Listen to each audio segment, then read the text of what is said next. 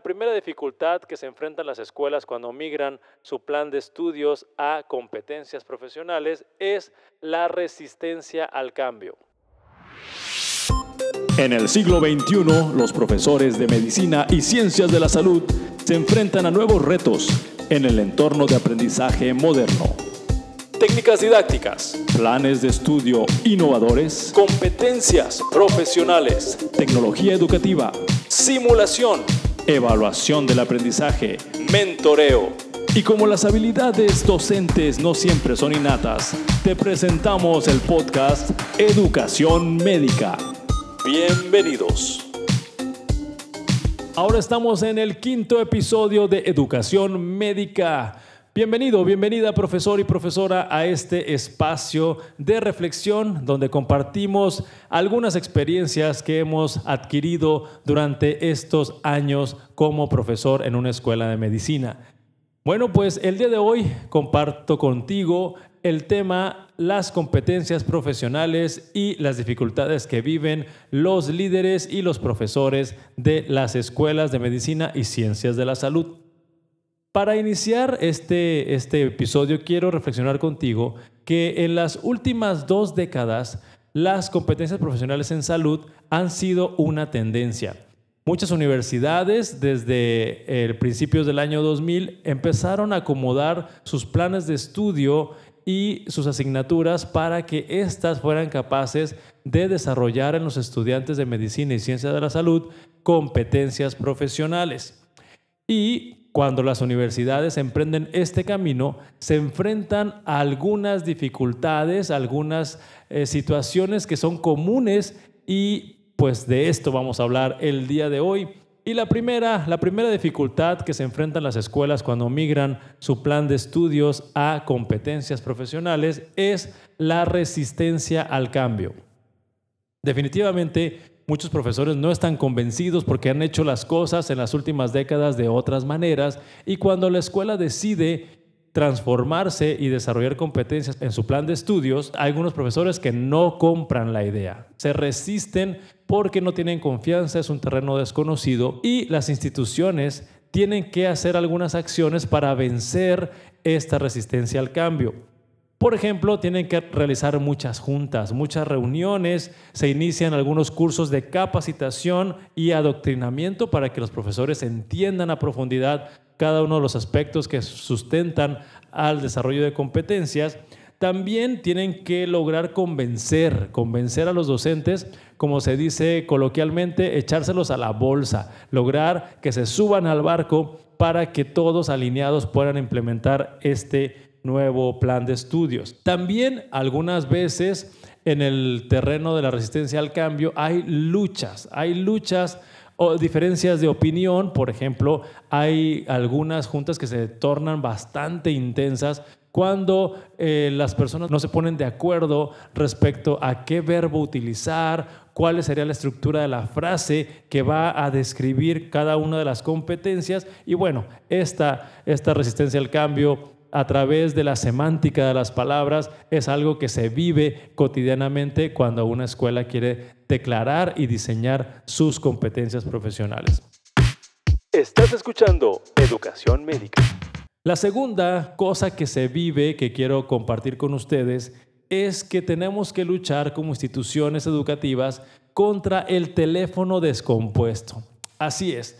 Eh, en mi infancia recuerdo que había un juego que eh, se llamaba el teléfono descompuesto, donde se hace una fila de niños y al primer niño le dan una frase y este niño tiene que transmitirla a la persona siguiente y la persona siguiente a la que sigue, así sucesivamente, hasta que vemos que la frase original se deformó en el camino y cada quien entendió una cosa distinta. Y bueno, por eso le pongo a esta dificultad el teléfono descompuesto donde cada profesor entendió a su manera las competencias profesionales.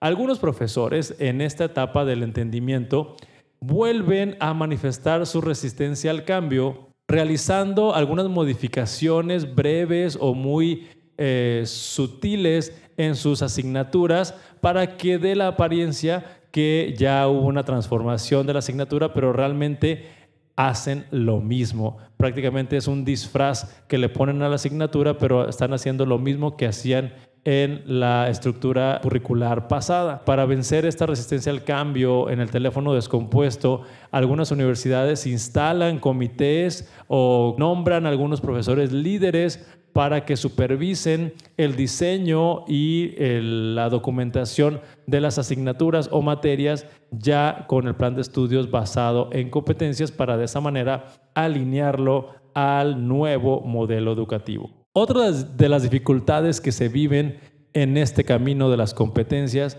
es que también del otro lado hay profesores entusiastas que compraron el modelo, que se adueñaron de él pero algunas veces estos profesores saturan sus asignaturas o materias de muchas actividades y pretenden demostrar todas las competencias del plan de estudios en sus asignaturas y esto solamente ocasiona que ellos mismos, los profesores que hacen estos cambios eh, intensos, los voy a describir de esta manera, se saturan de entregables, de evidencias de trabajo y esto vuelve una actividad docente muy, muy, muy llena de cosas por hacer, cosas que revisar, reportes que hacer. Y bueno, ustedes lo entenderán perfectamente.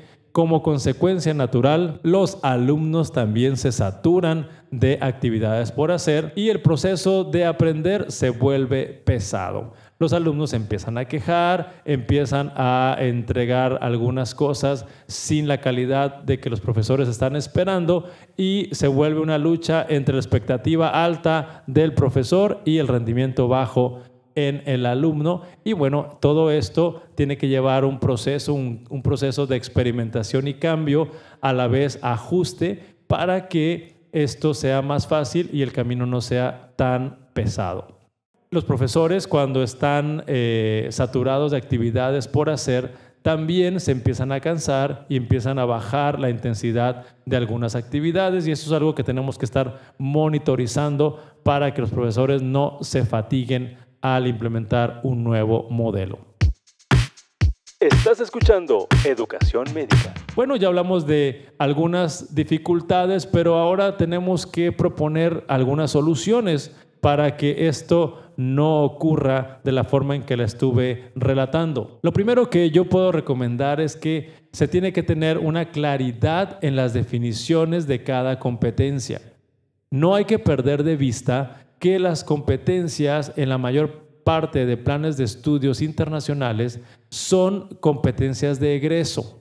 Esto quiere decir que lo que está declarado en el plan de estudios como competencia son características, habilidades, cualidades y conocimientos, inclusive actitudes, que el egresado de esa carrera profesional debe tener en el momento que está recibiendo su título.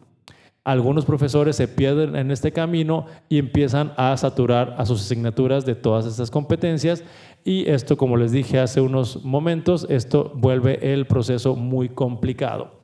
Para evitar caer en esta saturación, yo recomiendo que los líderes realicen un mapa, realicen una fotografía global, tengan una visión bien amplia, ubicando a las asignaturas que por su naturaleza son las más adecuadas para desarrollar una competencia en las diferentes etapas de una carrera profesional. Otro elemento importante para que las competencias tengan un orden y estén visibles durante todo el proceso es que la escuela tiene que diseñar un portafolio de evidencias de esas competencias y este portafolio tiene que estar disponible, tiene que ser supervisable y de preferencia que sea electrónico para que tengamos el apoyo de la tecnología para que esto sea más cómodo.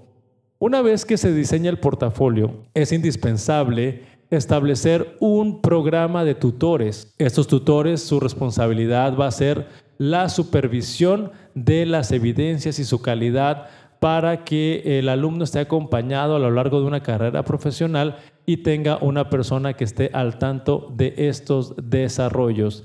También es necesario que se diseñen algunas rúbricas, algunos instrumentos de evaluación y de retroalimentación a cada uno de los alumnos para que ya el círculo esté completo donde eh, haya un objetivo claro, haya un acompañamiento, haya un proceso de mejora continua y al final haya una evidencia en un portafolio. Profesores, con esto cerramos el episodio de hoy las dificultades más comunes y algunas soluciones posibles para evitar estas situaciones en tu camino para alinearte a un plan de estudios basado en competencias. Mi nombre es el doctor Ismael Piedra. Hasta la próxima.